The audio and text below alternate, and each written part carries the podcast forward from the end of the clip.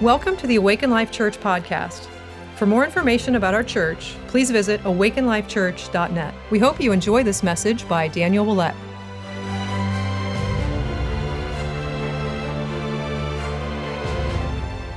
All right. So uh, I just want to pray this morning. Thank you, Jesus. God, we just thank you you're here.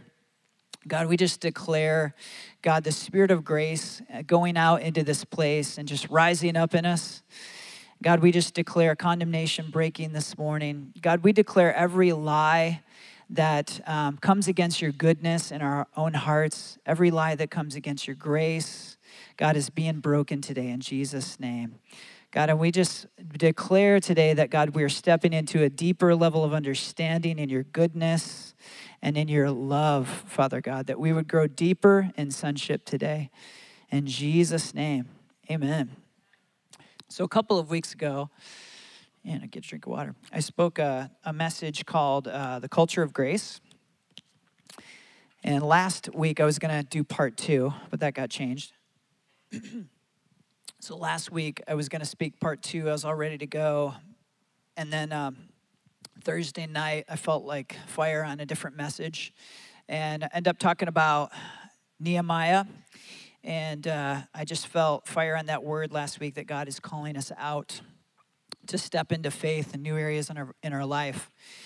And so, but today, I'm going to continue the, the culture of grace. So, this is Culture of Grace Part Two. So, I don't know if that's normal in churches to start a series and then do a different message and then come back to it, but we've thrown normal out the window a long time ago. So, so this is Culture of Grace Part Two. And it's just so important that we walk in God's grace in our life and we become Jesus focused, not me focused. Grace is about putting our focus, putting our faith in Jesus and what he did, and taking our focus off of us and our performance and what we've done. And I, I said it a couple weeks ago, but we're not going to get to heaven and celebrate what we did we're going to celebrate what jesus did. Amen? And so that is that is uh, what grace is and we want to have grace just so solidified in our in our hearts and we want to have that foundation of grace. So i want to just recap uh, the message i spoke two weeks ago. So we talked about the word gospel which means good news. Let's say that together. Good news so when we focus and preach about what Jesus did, it will always sound like good news. When we hear preaching and teaching that is focused more on what we're doing and what we should do, that's when we get away from the gospel. The gospel is all about what Jesus did. Galatians 2:20 Paul says, um, I've been crucified with Christ. It's no longer I who lives, it's Christ who lives in me. His focus is on Christ in him and not on, on himself. So 1 Corinthians 2 2, Paul said this He said, I determined to know nothing among you except Jesus Christ and Him crucified. So one of the differences between Paul and the disciples was uh, Paul was really highly educated. And you know the, the disciples were called uneducated fishermen, where even when they when the Spirit of God was moving through them, people knew it was God because they were like, these guys are uneducated fishermen. This must be God. But Paul actually, he was uh, to contrast, he was super sharp, uh, highly educated, surpassed everybody, all his, his uh, peers in the law and in his knowledge of the Torah. And I just find that fascinating that he, he said to this church, he says, when I'm, when I'm coming to you guys, I'm determining to know nothing except Jesus Christ and Him crucified. This just shows you his focus. He's like, I'm not relying on my intellect, I'm not relying on what I know. I'm coming to preach Jesus Christ and Him crucified. So we're not transformed by beholding ourselves, we're transformed by beholding Him. Amen? So when you hear the gospel message preached in its purity, your spirit will come alive, it'll get excited. So we talked about Second Corinthians chapter 3, and in that chapter it contrasts law and grace. And it says this of the law it says, The law is the letter that kills, it says it's the ministry of death, it's the ministry of condemnation, and it says it has no more glory. That's, that's not what I'm saying. That's what, the, that's what Paul's saying in First, Second Corinthians chapter 3. And then it contrasts it with the Spirit, and it, which is grace. And he said, In this we have confidence. We are adequate as servants of the new covenant. He calls it the spirit that gives us life, and he calls it the ministry of righteousness. So we're talking about, when we talk about law and grace, we're talking about the difference between the ministry of death and condemnation and the ministry of righteousness. So now, if we don't have grace solidified in our heart, we can, without realizing it, ministering death, ministering, minister death or minister condemnation can come out of us. So we're either going to be in the ministry of death, ministry of condemnation, or we're going to be in the ministry of righteousness. So if we had a sign up sheet in the back, we're like, hey, sign up for the ministries. There's prophetic ministry, there's altar ministry, and there's the ministry of death. Just go ahead and sign up for you know, and I'm, I'm, making a joke about it, but sometimes we don't realize, and it, it grieves God's heart. And I've seen this, and, it, and I'm sure at some point, you know, in, in my time of preaching, I've probably done it myself. But if we don't have grace solidified in our heart, we could be ministering condemnation to people and putting them under the burden of performance and law instead of preaching Jesus Christ and his purity. So that's what we're talking about. It's, it's the ministry of death and condemnation versus the ministry of righteousness. So when we preach the gospel of Jesus Christ, we are ministers of righteousness. Everyone here can be a part of the ministry of righteousness. Now, that's one you can sign up for. Sign up for the ministry of righteousness, and it's preaching Jesus and what he did to accomplish righteousness on our behalf. So, we talked about a culture of performance versus a culture of grace. And in a culture of performance, righteousness, your salvation, receiving favor from God, it all depends on you and what you're doing. But in a culture of grace, it depends on Jesus and what he's done. It all depends on Jesus. We're not putting our faith in what we've done, we're putting our faith in Jesus and what he's done. Our part is accepting and receiving Jesus and putting all of our faith in him and what he has done. Don't put your faith in you. Put your faith in Christ. We were talking to somebody in evangelism. Actually, I, I heard this story from somebody else. It wasn't me that talked to him. But this person was telling them, um, you know, I put my faith in myself. And, and when, he, when he told me that, I was like, man, I, I'm so glad that I don't have to put my faith in myself. I would be probably a nervous wreck if I put all my faith in me. I have confidence because my faith is in Jesus. My faith is in Christ. So don't put your faith in you, put your faith in Christ. We talked about Christ not wanting his bride to perform for love. God doesn't want his bride to perform for love. He wants his bride to know that she's loved, receive his love, and respond out of love. How many know God doesn't want us to do anything out of religious duty? Nothing. He doesn't want us to do anything out of religious duty. He wants us to do everything out of a response to being loved by him. This is, this is the way a good father operates. None of, none of us, as parents in the room, want our children to respond to us out of obligation to try to earn something, but we want them to respond out of love. We talked about Matthew chapter 7, verses 13 and 14. It's a, it's a common scripture where Jesus says, Enter through the narrow gate, for the gate is wide and the way is broad that leads to destruction. And there are many who enter it, for the gate is small and the way is narrow that leads to life, and there are few who find it.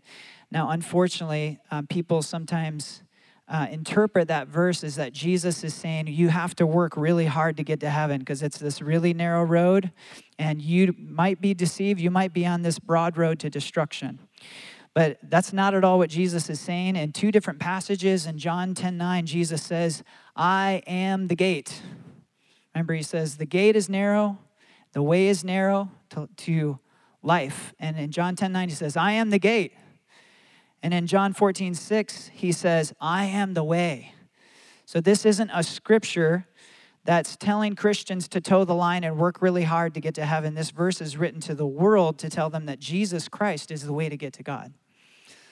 And so, if you ever had that thought, I hope that that's just getting broken off you today and you realize Jesus is our way. Our performance, just no matter how good it is, it can never be good enough.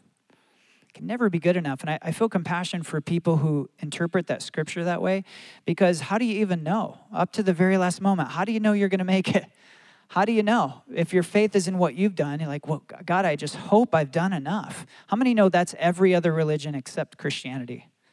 That's every other religion. That's what it says. Like, you better work hard to do enough to make it. Christianity, the big difference in Christianity is it says you're not relying on you. It's not by works, lest any man boast. It's we're relying completely on what Jesus did on the cross. Amen?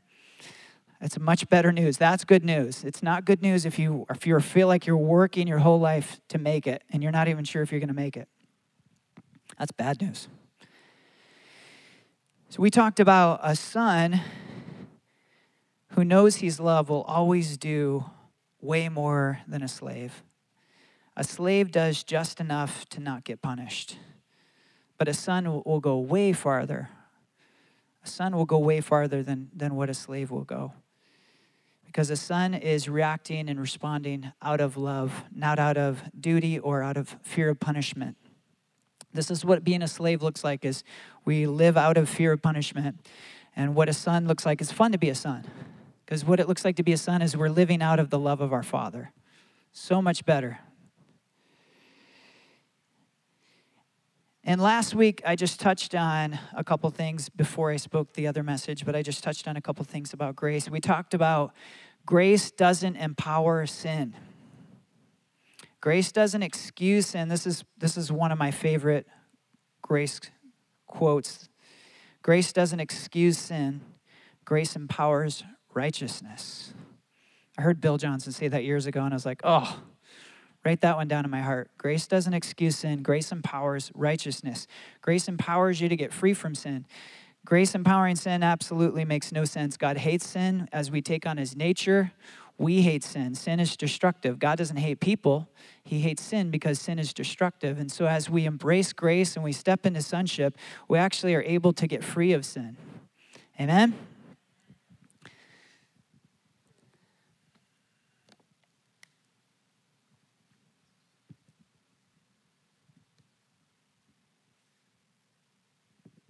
Okay. Are you with me so far?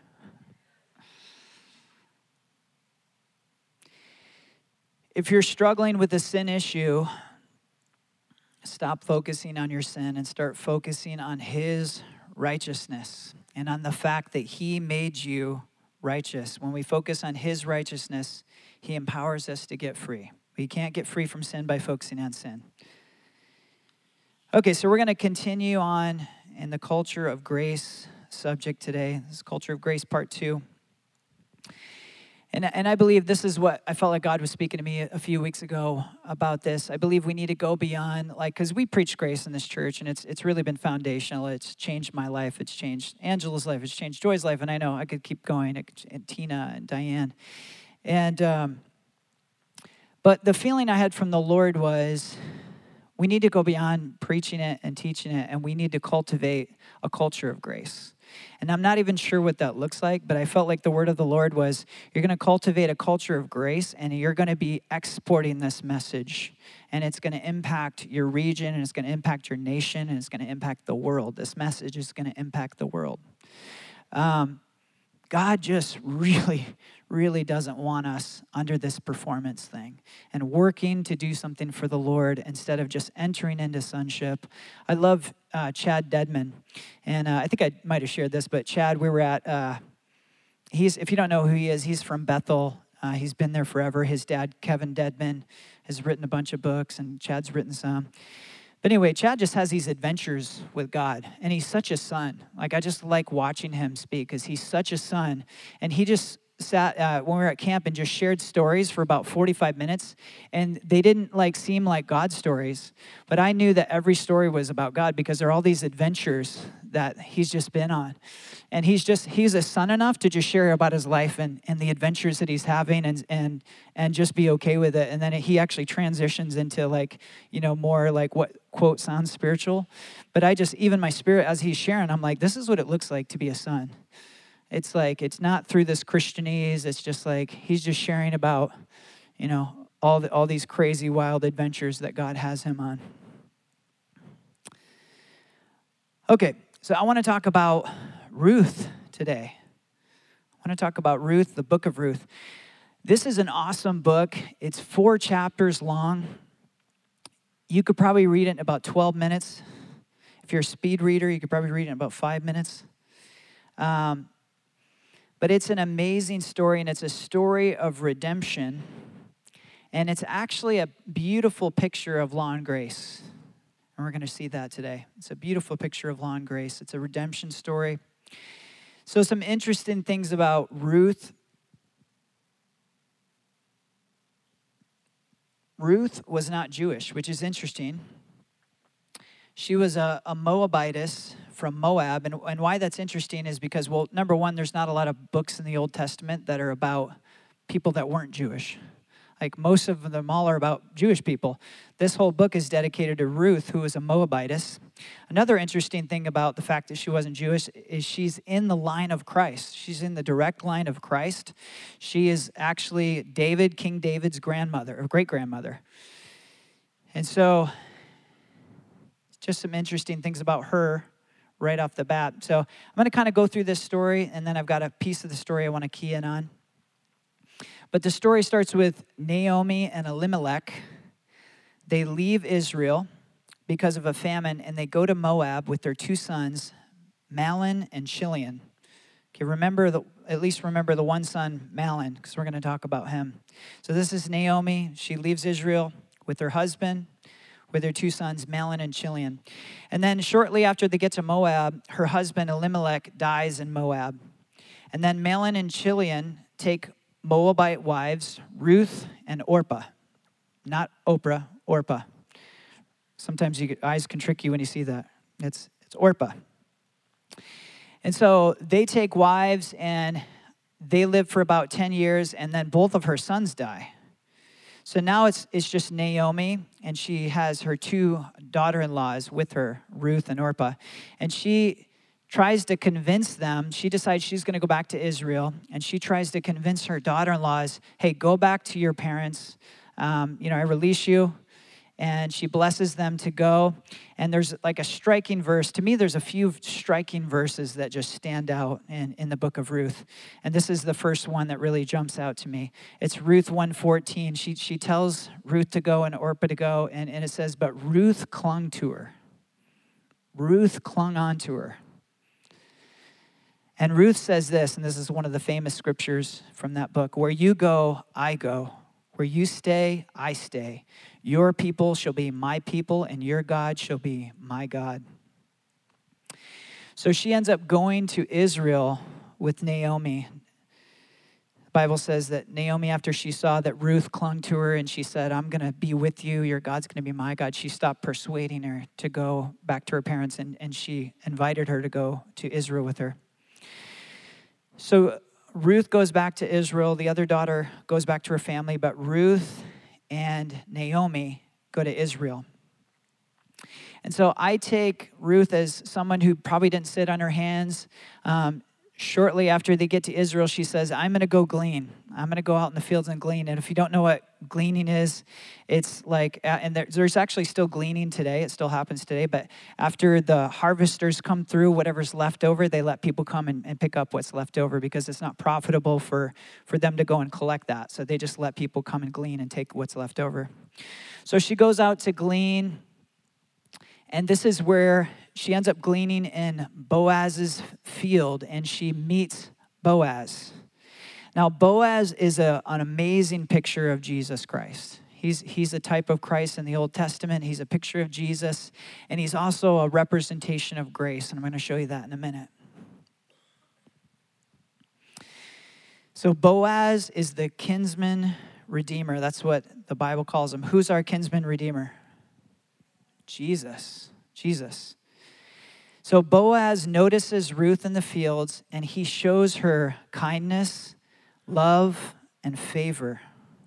Okay, remember, he's a type of Christ. How many know that Jesus showed us kindness, love, and favor even while we were against him? Even before we loved him, he showed love towards us. So Boaz shows Ruth kindness, love, and favor. And then Ruth, this is important for later. Ruth goes back to Naomi and she tells Naomi about Boaz and the favor that he's shown her. And then Naomi, she encourages Ruth to present herself to Boaz for marriage.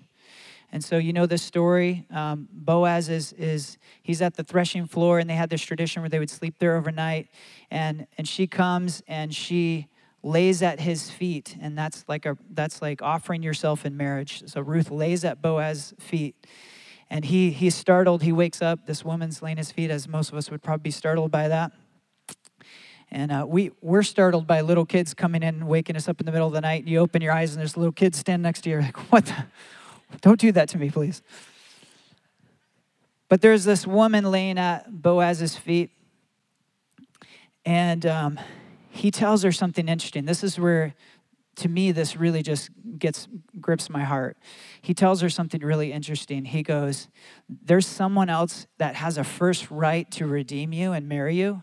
And he, he makes her a promise. He says, But if he doesn't redeem you, I will. So, right then, Ruth knows she's going to be redeemed, whether it's from this, the first guy who has the first right or whether it's from Boaz, because he makes her a promise. If he doesn't redeem you, I promise you, I will redeem you. So, this is a picture of law and grace. And often in Scripture, the first and the second of something represent law and grace.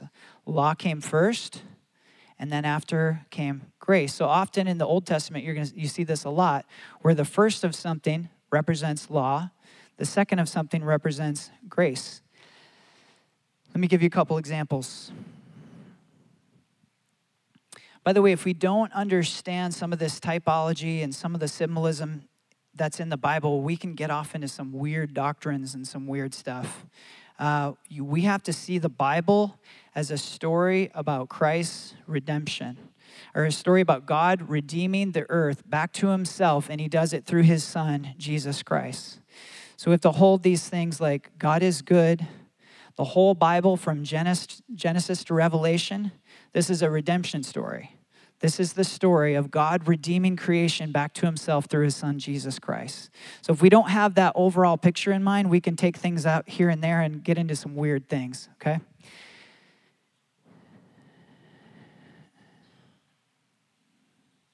So, often the first of something in the Bible represents law and the second represents grace. So, let me give you an example Cain and Abel. Cain was the firstborn son. Abel was the second-born son. Cain was a farmer, and he brought fruits and vegetables as a sacrifice to God. But the Bible says that his offering was not pleasing to God. Why? Why was Cain's offering not pleasing to God?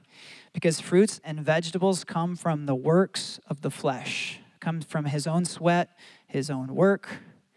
Fruits and vegetables, he bring that as a sacrifice. And, and the, the Bible says this sacrifice is not pleasing to God. But what did Abel bring? Abel brought a blood sacrifice. So we see Cain, he brought things from the works of his hands, which represents law. But Abel, Abel's sacrifice was a lamb, and the Bible says that Abel's sacrifice was pleasing to God. Why? Because it was a blood sacrifice that represented grace. So you see how Cain is the first. He's relying on the works of the flesh. Abel is the second brother. He's relying on the blood sacrifice. You see how they're a picture of law and grace. What is Cain, the firstborn son, known for? What do we remember him for? Murder. He's known for murdering his brother. Paul called the law the ministry of death. The law produces death. The day that the law was presented by Moses, 3,000 people died. The, the instant that Moses comes down the mountain, his face shining with the glory of God, and he presents the law to the people, the earth opens up and swallows 3,000 people. 3,000 people die instantly. Can now contrast that with Acts chapter 2, when the gospel is preached, 3,000 people get saved. The law produces death, the Spirit produces life. What's Cain know, known for? The firstborn. He's known for murder.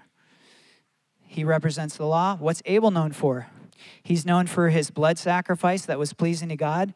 And he's also known for his blood being spilled out on the ground that cries out to God. Remember, there's a direct comparison between him and Christ made in the New Testament by Paul. He says the blood of Jesus Christ speaks a better word than the blood of Abel. And so there's a direct comparison to the blood of Abel being spilled on the ground and the blood of Jesus being spilled. So do you see how Cain represents the law and Abel represents grace? First and the second. Let me give you another one Jacob and Esau. Esau was the firstborn, and he was supposed to receive the blessing. Instead, the blessing goes to the second born Jacob because the blessing could not come through the first law. It can only come through the second grace. In the book of Malachi, this is where we can get off into some weird stuff if we don't see the Bible as an overall picture of this is a redemption story. This is God redeeming the world back to himself through Jesus Christ. In the book of Malachi, it says this God hated Esau and loved Jacob. God hated Esau and loved Jacob. Then Paul talks about this in Romans 9. A lot of times in the in the book of Romans especially, but throughout Paul's letters, he's actually responding to questions that he was getting. So he would often say the question, restate the question, and then he would answer the question. We see that in Romans 6, verse 1. Should we continue on in sin that grace may abound? Certainly not. That's the question that he was getting because he's preaching grace, and people were like, What does that mean? Does that mean we just can sin, do whatever we want? No, certainly not. How shall we who are dead to sin continue any longer in it? Is what he says. So, this is another instance in Romans chapter 9. He says a question and then he responds to the question. So, in Malachi, it says, God hated Esau, but he loved Jacob. And so in Romans chapter 9, it says this If God, this is the question that he restates, if God hated Esau, does that mean that God is unjust? This is what he restates, because I'm sure that raises raises questions. That raises a question with me. Well, does God hates people? He hates certain people. Does he hate me? How do I know if he loves me or hates me? In fact, Paul takes it even farther. In, in Romans 9, he, he suggests this. He said, God hated Esau in the womb. He hated Esau in the womb and he loved Jacob in the womb. So now that goes beyond like this had nothing to do what he did. This is like something different. So this so he says the question.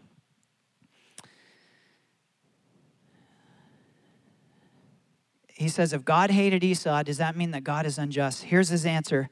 And I pulled it out, I pulled a bunch of different translations. Certainly not. Not at all. Another translation. Here's another translation. By no means. Of course not. May it never be. Far from it. And all those all those translations have exclamation point. Certainly not. May it never be. No, God is not unjust. So did God literally hate Esau? No. That would make God unjust. That he hated him, especially before he was even born. He hated what Esau represented. Esau represents the law trying to relate God, to God through works of the flesh. Think about this. Isaac asked Esau, Go out, hunt some game for me to eat. And he asked him to go out and do something before he would bless him. And we see Esau even brought, he went out, he caught the game, he brought it back, he cooked it himself, and, he, and then he goes to present it. So he asked Isaac, or I'm sorry, he asked Esau to go out and hunt some game for him to eat before he would bless him. So, in order to get the blessing, he had to work for it. But the blessing doesn't come through works of the flesh. Jacob doesn't even cook the meal for Isaac, his mom does.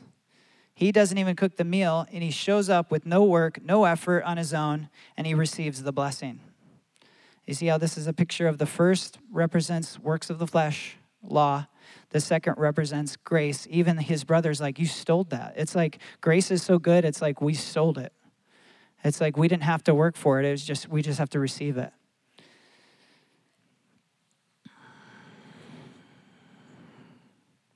in Romans 9, in the Passion Translation, and, and there's a few other translations that say this. Some translations say, uh, when Paul's restating what was said in Malachi, he says, uh, some translations say, Jacob I've hated, Esau uh, or no, Jacob I loved, Esau I've, I've uh, hated. But the way Paul says it in the Passion Translation and in other translations, it says it like this Jacob I have chosen, but Esau I have rejected. So God rejected the law as a way of us relating to him and receiving his blessing. And he chose Christ for us to relate to him through him and receive the blessing through him. Amen? Okay, so let's go back. That's just some setting us up for what I want to talk about in Ruth and the story of Ruth. So go back to the story of Ruth and Boaz. Boaz says this You have a closer relative than me, but if he can't redeem you, then I will. So Boaz goes out and he meets the man who is the closer relative to Naomi,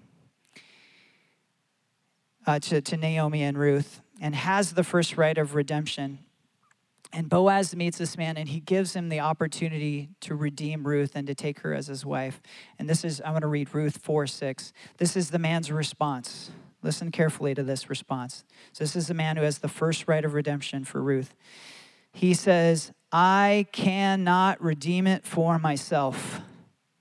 Otherwise, I would jeopardize my own inheritance. Redeem it for yourself. You may have my right of redemption since I cannot redeem it. Interesting words. He didn't say, I don't want to. He didn't say, I, I, could, but I'm just not going to. He says, I can't. I can't redeem her. Remember, the first is a picture of the law. The law could never redeem us. And Jesus says, Since the law couldn't redeem you, I will. This is what Boaz said to her. He comes, he says, I didn't come to abolish the law, I came to fulfill the law. He fulfilled it. Why? Because we couldn't.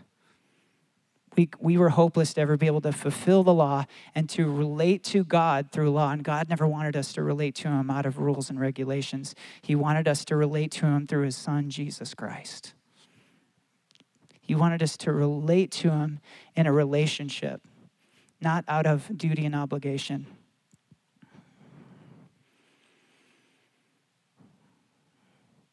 Jesus is our kinsman redeemer. He redeemed us. I want to give you one more because this is just so good. Another picture of law and grace, the first representing law and the second representing grace. Ruth's first husband's name was Mahlon. This name to this day, if you look up this name Mahlon in a baby dictionary, this is what it means sickness. Don't name your kids Mahlon. It means sickness. So her first husband, first representing law, his name means sickness. Her second husband is Boaz. His name means strength comes from within. Are you filling in the blanks? The law actually came, the Bible says, to that sin would increase, not decrease. The Bible says the law came so that sin would increase. What the law did is it exposed mankind's sickness it exposed that we're incapable of measuring up to God's holy standard without a Savior. It showed us our need for a Savior. It exposed our sickness. Boaz means strength. Our strength comes from within.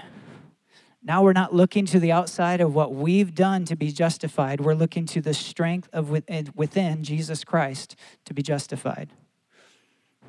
You can't, you can't make this stuff up.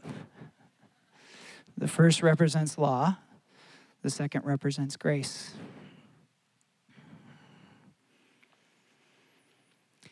So I want to encourage you to go back and read the book of Ruth. And as you read it, um, keep this in mind. This really makes the book of Ruth come alive when you keep these symbols in mind. Naomi represents Israel. Ruth represents the Gentile bride and Boaz represents Jesus. I was thinking about putting this up on the screens, but I didn't. But so here's some some symbols that stand out when you when you have those symbols in mind. So Ruth does not replace Naomi. So the Gentile bride is what Ruth is. She does not replace Israel. Ruth, she learns of Boaz's ways from Naomi. So the Gentile bride learns of Jesus' ways from Israel. How many know that that's like the, the old covenant, this and like their story, the story of the Israelites, the story of the Hebrews, this is how we know who Jesus is. This is the story that we read, and they've actually shown us everything in the Old Testament points to Jesus. So, Naomi, or Ruth, the Gentile bride, learns of Boaz's ways, Jesus' ways, from Naomi, Israel. But listen to this Naomi meets Boaz through Ruth. So, Israel meets Jesus through the Gentile bride.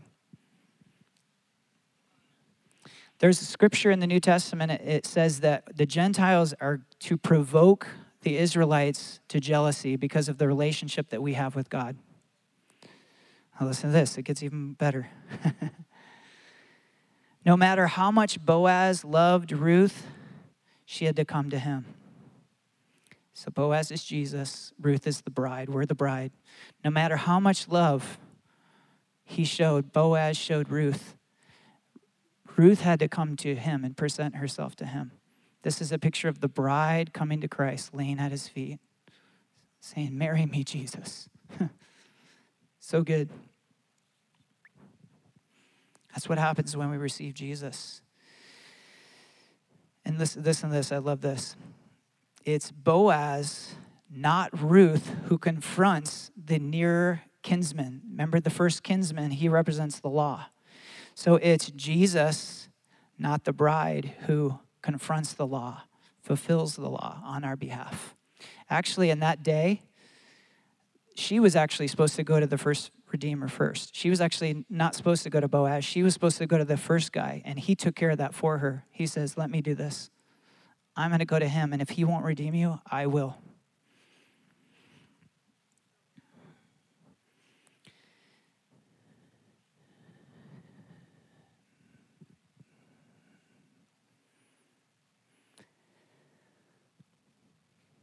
Oh, Jesus. See, I have a few more notes. Just trying to figure out what's for today.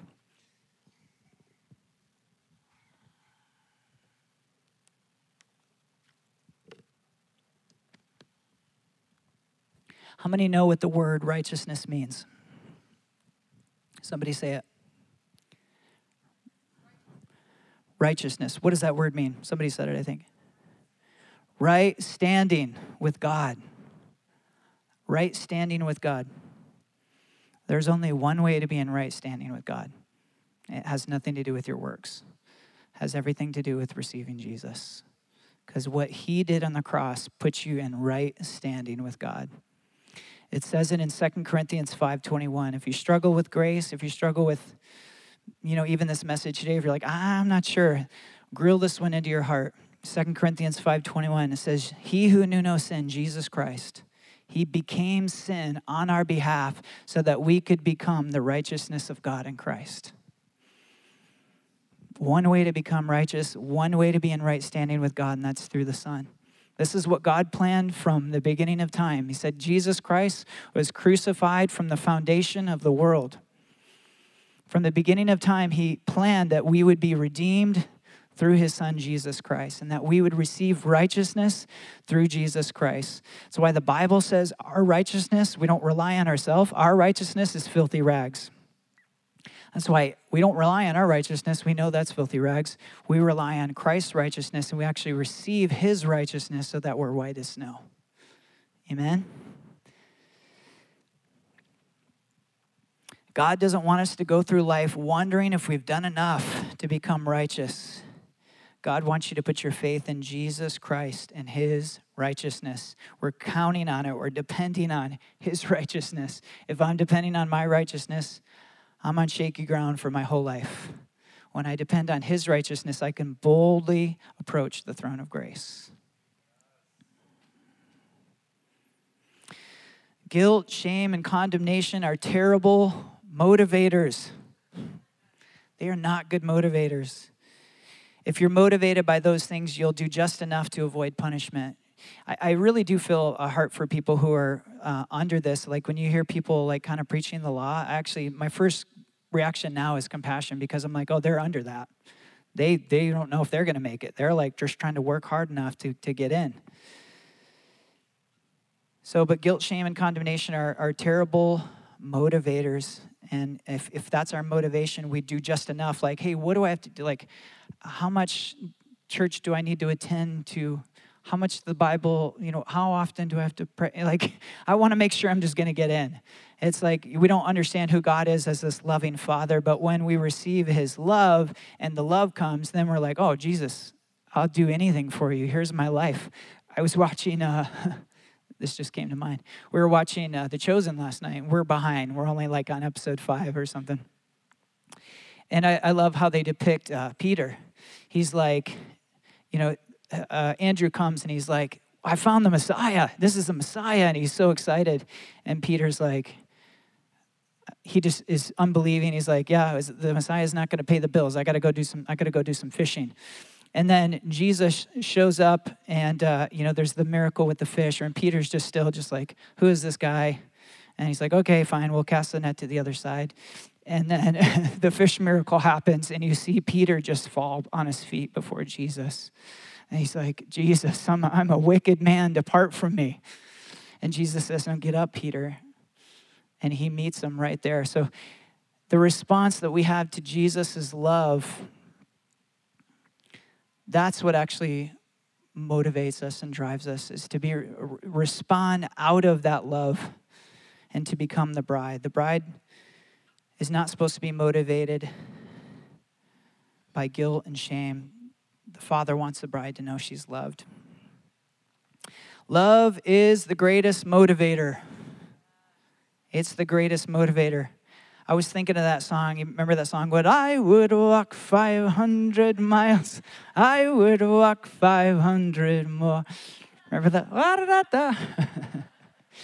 He's not walking out of guilt.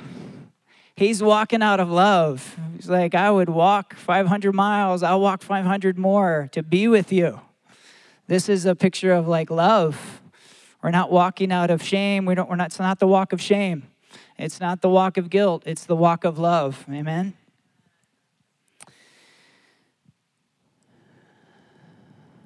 Okay, I'll end with this. It's so important that we that we get grace and this becomes just so solidified in our heart because we're going to leak what's inside of us.